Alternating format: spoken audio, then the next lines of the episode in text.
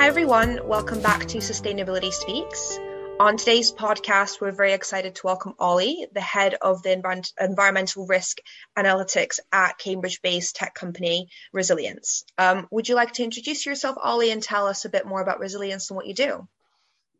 Yes, hi. Uh, thank you very much. Um, Risilience is, is, a relatively young company. As you said, we're based in Cambridge and we were founded uh, last year as a spin out from the University of Cambridge um, uh, from a little research centre called the Centre for Risk Studies uh, which is sat within the Judge Business School at Cambridge. And the company is a risk analytics company. We provide um, a software platform, it's software as a service uh, to companies, primarily corporates. And we aim to quantify the financial risks to uh, businesses from climate change, uh, from sustainability and broader enterprise risks.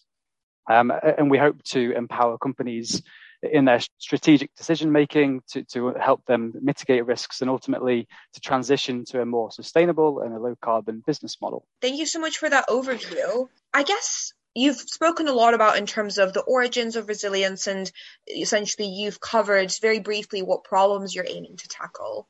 But I think since, you know, you're a university spin out and um, a lot of our audience are recent graduates, I think it would be very interesting to hear perhaps how the idea came about. And also, I know that the company is part of a collaboration between the University of Cambridge and MIT. So, how did that come about as well? Uh, sure, yeah. So, so we have um, four founders uh, that started the company, uh, and all have academic connections to the University of Cambridge, but but actually have fairly diverse um, backgrounds behind that. Um, they were all involved uh, actually in the founding of the Centre for Risk Studies, uh, which is the research centre I mentioned before. And that was founded after the financial crisis to assess uh, systemic risk and the management science around it. So we've, we've always worked very closely um, with industry and engaged with industry um, in an academic context, but really trying to translate the science um, to commercial um, applications and to help businesses um, and their understanding of, of, various dimensions of risk. Uh, and what we realized within the last couple of years is that companies are looking for, for real tools to support their understanding of risk and to embed uh, analytical approaches within their business. And so uh, we decided to, to found the company. And, and I, to be clear, I'm not a founder, but I am a founding member. I, was working at the center before that. And a lot of the science we're using now um, in our work, in the products that we, we have built today, comes from the pioneering work that we, we built as a research center in that academic context. So it's very firmly science based. And I think you mentioned the MIT connection as well. That, that's through our chief client officer, which is Dr. Michelle Tuveson. And she, she's an engineer by training, actually, and an MIT alumni. So we have pretty strong um, academic credentials. Yeah, absolutely. I was just going to comment on that. University of Cambridge and MIT, that is very, very academically strong indeed. I think also what would be very interesting to know who your target clients are, because you did mention, you know, that you work with businesses and inevitably all businesses are, you know, getting involved in analyzing financial risks of climate change. But it would just be great to know, as also a quite new company, um, who are you going after to um, sell your services to? Yeah, so, so our current clients consist of um, mainly corporates and multinational corporates um, across various sectors. So that includes uh, consumer goods companies, food, fashion, um, travel, financial services. So we've got quite a broad portfolio across the various economic sectors. And, and I can name a few of our clients um, that we publicly advertise, which include um, Nestle, Coca Cola, uh, Burberry, uh, and others. And what, what's common to many of those is that they are multinationals, they've got very big, complex supply chains and, and complicated business models that's, that take a lot of um, time to, to digest and understand. And the problems they're facing are very complex, and that, that is where we specialize. So, our target clients are, are major companies that um, are in need of expertise to support their um, understanding of risk and their journey towards decarbonisation and potentially net zero. And actually, moving on from that point that you've just made, you have mentioned that science and academia play a very big role, if not if not are the foundation of what Risilience does. And inevitably translating science into a language which is understandable for businesses must take, you know, quite a bit of effort. How have you found yourself, you know, doing that in an effective way? And also, why is that important? Yeah, a good question. So I think we, we kind of pride ourselves on our ability to, to translate the science. And what that actually means is that, well, climate change is a very complicated topic, right? It, it, covers uh, the physical science, so, you know, the complex climate models, uh, as well as economics, behavioral science, and that sort of thing. And ultimately, client models, or sorry, climate models aren't built for um, businesses to use. And so there's a fair amount of translation that goes into that to make them um, relevant to businesses and to understand in particular what events and what trends in kind of wider society have the potential to cause uh, disruption to companies, um, damage potentially, and ultimately material financial impacts. And we we break that down into what we call physical risks. So you know risks from uh, the weather, from extreme weather events, and all our science comes from uh, the climate models that are used by the likes of IPCC and others but we also spend a lot of time talking about what we call transition risks. So um, the, the, potential policy changes, technology changes, consumer behaviors, and all, all that stuff that is part of the the transition to a low carbon economy that actually will present a much more material impact to businesses in the near term. So we're also trying to, to use the, the kind of behavioral science and the economics to understand that dimension of, of the um, of the problem as well. And that all that stuff kind of represents the externality, what's going on in the world around us. We then translate that to a business with what we call a digital twin. So we we build a essentially a virtualization of a business that captures the, their whole value chain, so that their finances, their commercials, their physical footprint, their carbon footprint, which is obviously very important for, for transition risk. And we we shock that digital twin, or we stress it with various scenarios and various different actions to understand the implications of the kind of the external changes and their own um, business decisions and maybe kind of strategic business model changes. And this allows them to virtualize or, sorry, visualize the impacts of um, these different risks to, to their business. So, if I'm understanding correctly, essentially you assess climate and therefore business risk, connecting the two, and then, you know, delivering that presentation or data to your client. Do you then also go on to perhaps advise them how they should change their models depending on the data that you provide? We do, yeah. So um, ultimately, what we're trying to drive at is the yeah the strategic changes that companies can make off the back of this, um, and we we present kind of three dimensions of, of that to support their decision making. Um, there is the the kind of decarbonization potential. So, you know, how much emissions and where in their business model can they reduce um, emissions, uh, but also uh, what is the cost implication? Obviously, the financials are really important um, to this, uh, as well as the risk reduction. So there's kind of th- three dimensions there, and um, the risk reduction is, you know, I mentioned that our background is in risk and risk analytics. It, it's quite a powerful case to to assess um, the risk mitigation potential of, of transforming your business model. So what I mean by that is um, if you reduce carbon across the business, firstly, you're less exposed to risk. Um, things like uh, policy uh, measures, so take carbon pricing as an example. If you have a uh, less emission intensive business model, then you're less susceptible to, to those risks but you can also capitalize on opportunities that might come out of that. So take the um, customer preferences and behavioral changes that I mentioned before. We do quite a lot of behavioral modeling, and companies can capitalize on shifting preferences and you know moved towards uh, more sustainable products. So there's quite a lot of insight you can pick out by uh, using that risk language. Also, something that I saw on your website is um, the analysis of enterprise risk, and specifically underneath that tab, um, I saw the mention of the war in Ukraine at the moment. Could you perhaps tell myself and the listeners a little bit more about the enterprise risk analysis that you do?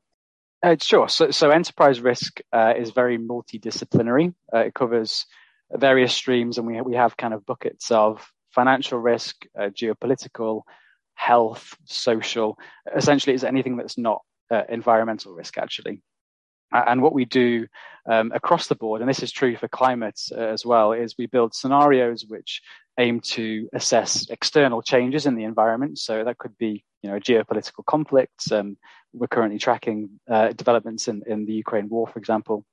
Um, and understanding the, the likelihood and potential impacts um, to, to the economy and to individual businesses of those events. And in particular, we're interested in uh, what we call emerging risks and in, in particular catastrophic events that are potentially relatively unlikely but have major systemic impacts to businesses and that, that's what you you know that, that's what companies are interested in they typically have enterprise risk management functions that aims to um, plan for these types of events. So for example we've got a, a pandemic model. We actually started work on that uh, years ago um, before covid and that's published. You can go and read about it. Uh, and we did that as a fairly kind of blue sky thinking piece of work a couple of years ago, uh, which you know looked at the potential for um, em- employee absenteeism from work and how that might impact business operations and that sort of thing. And actually, it proved quite a useful tool um, it, it, when COVID hit, because the companies that have used that scenario had kind of gone through that gaming exercise to understand how that type of event might might impact them. So we've built a framework through which you can understand the implications of lots of different types of risk and then put them all on a page together to understand um, which are the most uh, material, which are the most likely, and where should they be focusing their attention when they're planning and trying to mitigate risk and and make those strategic changes, as I said.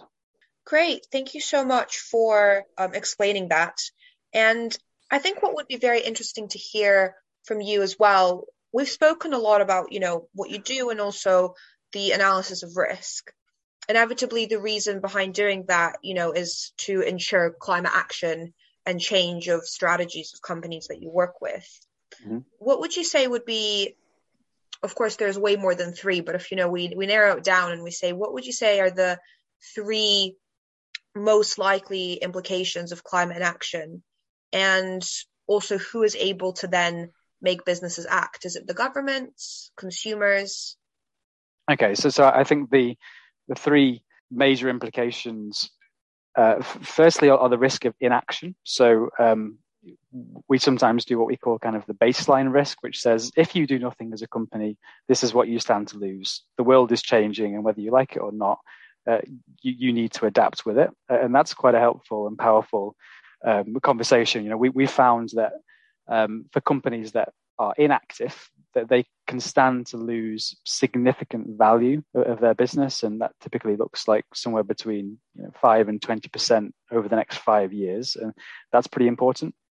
But then the other side of that is the opportunity of transitioning. So you can you can cut that loss of value, but also potentially grow the value of your business um, if you capitalize on opportunities that the low carbon uh, economy presents. So I guess I've given you two there, but it's it's that kind of risk and opportunity two sided coin. And I think you also mentioned kind of what are the major drivers uh, in terms of who's driving this. I think um, investors are critical. So actually, a lot of the work we do is initially driven by the requirements of companies to disclose on climate risk. Uh, you may be aware of what's called TCFD, the Task Force for Climate Related Financial Disclosures, and that essentially says that companies in many global jurisdictions, in the UK it's now mandatory, have to disclose their impact from climate change. And so they're getting put under much investor scrutiny scrutiny uh, and being asked to disclose more and be more transparent about their, their climate impacts and how they're vulnerable to climate change.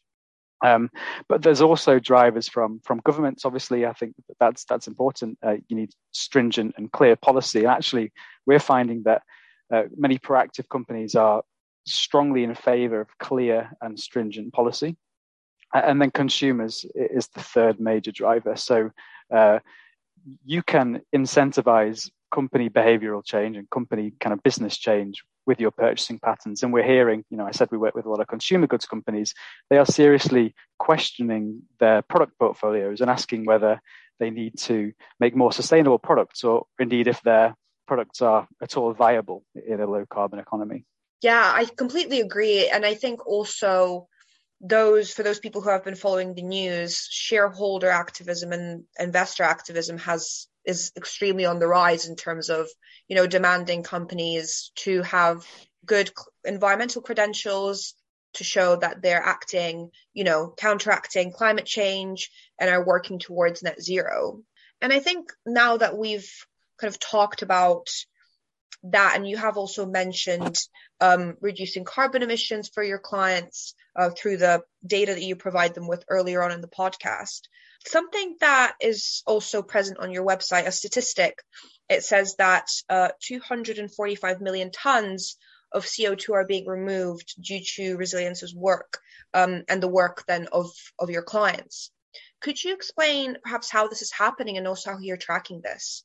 Uh, yes, I, am a little cautious in the way we think about this, and we have to be careful about bragging about how much emissions we're associated with. Obviously, as we get more clients, then our emissions goes up as well. Um, but most, I think, if not all, our clients have set net zero targets. Um, net zero targets, of course, have their own limitations, but all our clients have serious ambitions to decarbonize their business models and their value chains. And we are helping them with the tools that I've described to essentially near term this challenge to evaluate and optimize and put it in financial language to think critically about the implications of, of decarbonizing. And uh, this is a science based framework, which is also grounded in kind of the commercial viability of making these decisions. So we, we find that companies want to do this stuff, but they have to present a business case to their senior leaders, their executives, their CEO. And so what we're doing is enabling companies to be ambitious and realize their goals, but also in a in a kind of commercially sensitive and viable way. So when we talk about the emissions that we are um, you know reducing through our client work, we are hopeful that we are incentivizing at that kind of strategic level um, the the kind of responsibility for um, decarbonization fr- from you know right at the top of the business because in our experiences you know even if the sustainability department of an organization has a strong drive to do this they still have a hard sell when companies have you know various other goals that they need to make the business case. And we're hopeful that that's uh, what we're doing with our analytics and the language that we're using. And i think also what would be very interesting to hear because as you mentioned you're quite a new company um, and you have achieved a lot you know in terms of the type of clients that you currently have. What would you say perhaps would be some future goals um, for the next let's say three years so we, are quite aspirational. We, want to grow the business uh, and you know all, the dimensions of that. But I think we're also interested in in the challenge in building robust and kind of powerful analytics, and that's personally what excites me. You know, I work with a modeling team of subject matter experts and uh, intelligent people who care greatly about the subject matter. So we're hopeful that we can build a robust and powerful set of tools to, to help support businesses. And we're also looking to expand um, our reach to, to cover uh, different subject areas as well. So a major uh, drive of work at the moment for us is a development track on what we term natural capital, essentially um, the risks and opportunities related to broader nature related uh, environmental and sustainability risks. Um, that's really exciting for us. Um, climate change is, is, a big part of the, the problem, but of course, uh, nature and natural capital is a whole lot more complex. And so we're really excited about engaging in some of these challenges and providing similar outputs and support for businesses to become more sustainable in the broader context as well. Also, I think something that would be very interesting to hear is um, how you know how how is Risilience helping or not necessarily helping but ensuring that its clients you know aren't um, greenwashing? And is how, how are you counteracting that with the type of um, assessments and analysis that you're doing? Yeah good question. Um, greenwashing is is interesting because there's a lot of as you mentioned a lot of uh, activity um, in the kind of legal and liability space at the moment. So companies are, are being sued uh, for, for, their you know lack of action or their potential greenwash. So you know, uh, Shell put an advert out on the TV that that uh, gives a false impression of their green credentials or something. And there's there's a load of uh, interesting components of this in terms of the risks uh, of of not acting. So uh, those liability risks and the potential for, for litigation and getting sued. So I think I mentioned the, the risk of doing uh, nothing and the potential uh, impacts that, that that might uh, drive. And liability risk is, a major component of that for companies. So it, it, this is all about kind of incentivizing change in that way. And in terms of how we can um, avoid greenwash ourselves, I think we're trying to make this this science based, credible, and near term. So uh, not focusing on goals for 2040, 2050, but what companies can be doing right now, how viable that is, and what are the dynamics of that problem that they need to be thinking about. So one of the challenges companies are facing is when should I invest my money in new technologies? Because you know, take electric vehicles, for example. Electric vehicles might be cheaper in five years' time than they are today as the technology scales.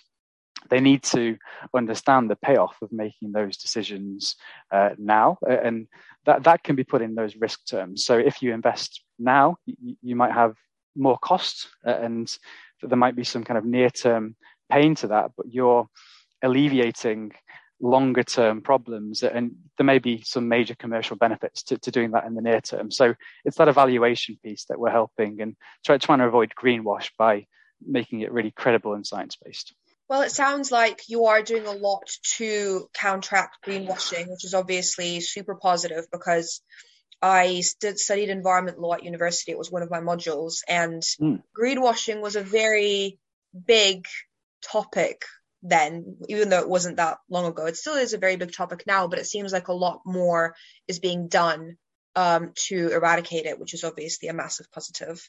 Yeah, absolutely. I also like the term green wishing, um, which is slightly softer. So, you know, greenwashing is a risk that all companies need to watch for and that their reputation depends on it. But uh, we find there's also a lot of green wishing out there, which is companies want to change, but they don't quite know how to. Uh, and I think that's where we can help as well because we are making this actionable. So a lot of the work we do looks at individual initiatives that companies might engage with. Uh, so, you know, can I um, kind of green my supply chain by switching to alternative ingredients of my products and that sort of thing? And uh, companies understand on the face of it what they want to do but they need that evaluation and the the kind of cost benefit to to really make that real. And I think that's how you take that kind of green wishing idea and, and really action it and, and avoid that that that issue. Absolutely. Well, Ollie, thank you so much for a very interesting discussion. This was great. And for all of our listeners, I highly encourage you to check out Risilience. All the links will be in the description of this podcast. So, Ollie, thank you very much for your time today. Thank you. Thanks very much.